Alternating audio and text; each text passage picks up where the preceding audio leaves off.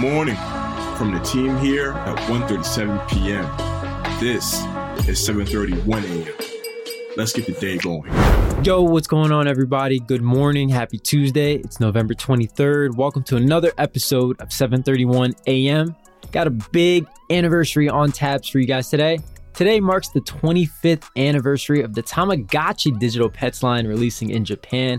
I know I grew up with Tamagotchi pets. I never had one, but I used to see them all the time. Pretty cool anniversary today, Charlie. Yeah, and also just funny. I feel like they the technology seems so outdated now, but I feel like Tamagotchis for a lot of people were our first introduction to like a personal tech device. Like now we have smartphones, we're playing games all the time. But when I was a kid, Tamagotchi was sort of the first personal technology I was aware of, and now now look at us. And then also this, let me know tweet at us tomorrow if this is too niche of an anniversary, but I want to share this with the community. Uh, on this day in 1970, one of my favorite albums of all time came out Tea for the Tillerman, which is Cat Stevens' album. Cat Stevens, now Yusuf Islam.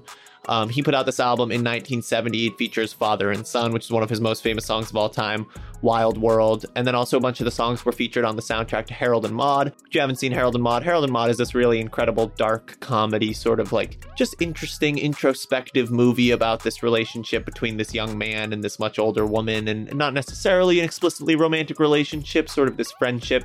Um, but it's a wonderful movie with a wonderful soundtrack by Cat Stevens, and I love Cat Stevens. When I saw this anniversary, I said, you know what? Maybe this is too niche, but I'm going to plug it anyway. So go out there and listen to Tea for the Tillerman today. Colby, what's on tap? Entertainment. Yeah, Charlie, speaking with the BBC, director Ridley Scott, who is in the middle of promoting his latest film, House of Gucci, said that there are TV shows based on two of his most beloved movies, Blade Runner and Alien, on the way.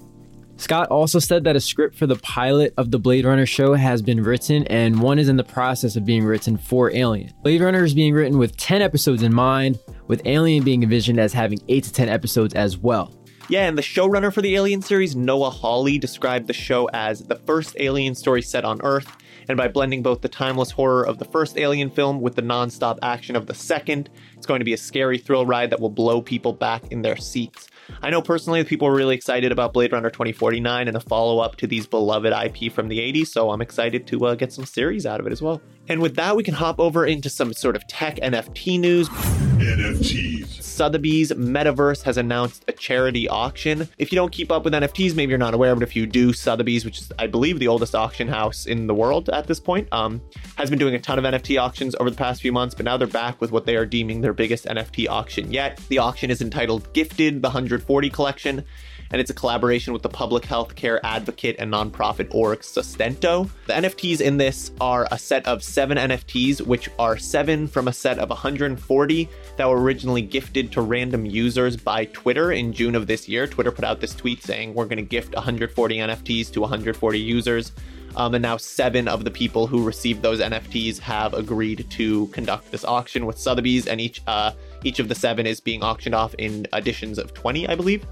And then the profits from this auction will go towards Sustento to support frontline workers in their fight against the COVID pandemic and the opioid crisis. So this is a nice, um, a nice auction for a nice cause from Sotheby's. For sure, and the auction will take place on Sotheby's dedicated NFT platform, Sotheby's Metaverse.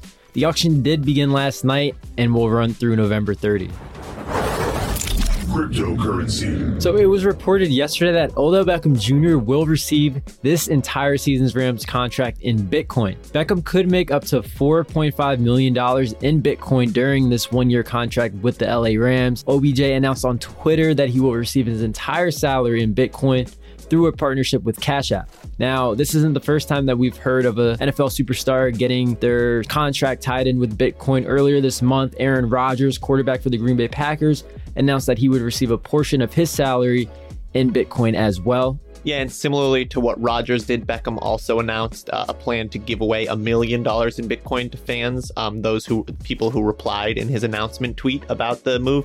I remember literally someone on our team, Matt Reed, he got he got ten bucks in Bitcoin from Aaron Rodgers when Aaron Rodgers made the announcement. So it, it is true. They're sending out just little amounts in Bitcoin to to the fans. And with that, we can hop over into some other more uh, diehard sports news as opposed to sort of sports Web three news. Sports. This is just a game I'm really excited about. If you listen to the podcast, you know I'm a Knicks fan. The Lakers are going to play the Knicks tonight at MSG um, at 7.30 Eastern on TNT. If it's TNT too, you know it's got the good halftime show with Charles Barkley, Shaq, and the boys, so I'm going to have to tune in.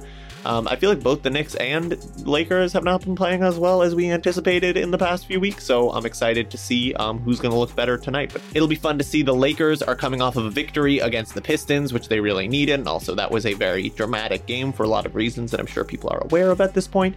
Um, and then the Knicks lost to the Bulls on Sunday tragically, so they'll be looking to bounce back. But I'm going to be on my couch in my Knicks hoodie rooting for them. Yeah, definitely should be a good game to follow tonight. And speaking of the NBA, after a disappointing 6 11 start to their season, the Sacramento Kings have announced that they will be parting ways with head coach Luke Walton. Walton was just getting started with his third season as the head coach for the Kings before previously coaching the Lakers for three years and serving as Steve Kerr's assistant during Golden State's championship run in 2015, as well as their season in 2016. Alvin Gentry has been named the interim coach for the time being for the Sacramento Kings.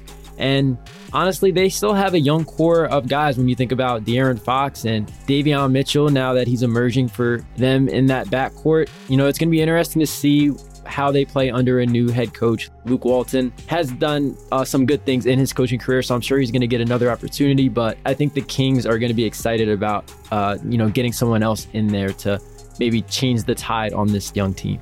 Well, guys, that's it for today's episode. For more detail on these stories and more, check out 137pm.com or follow 137pm on all social media platforms.